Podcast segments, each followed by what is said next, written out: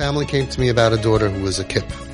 But they had another daughter who had Rahman cancer. And the, the chemo was really killing their daughter. The chemo was killing her. She was getting weaker and weaker, losing weight and losing weight. And she had low, low uh, white blood count and, and it was really, really bad. So someone in the family said, you know, I read somewhere that pomegranate juice has a lot of, I don't know what's. I'm glad you all know. Antioxidants, and it's good for white blood count. Yeah? Okay? So let's give her a lot of pomegranate juice, right? And that's going to build up her white blood count, and that's just going to make her healthier. And they all said, oh, great idea. What, can, what could go wrong? What could be wrong?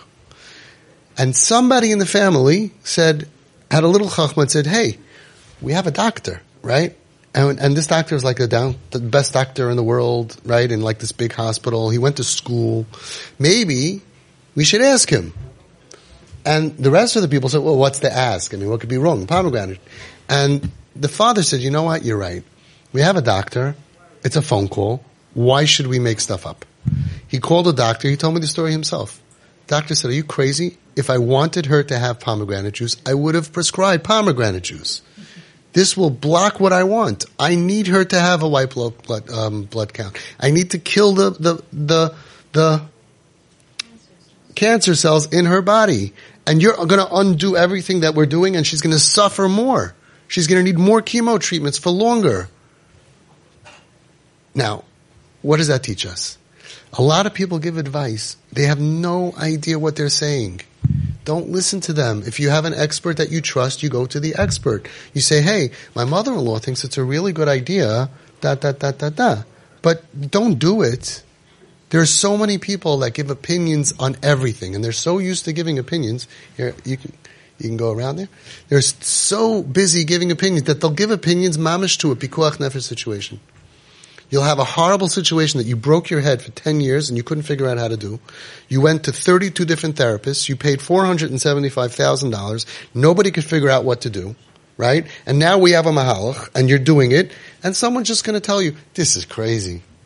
Okay, what do you think we should do? I think you should da da da da da. You have, your response has to be, well, you could respond any way you want. What I would say is, sounds very interesting.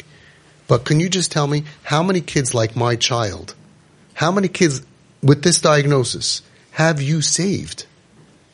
If you save 10, 15, 20 kids, okay, I'll take your advice.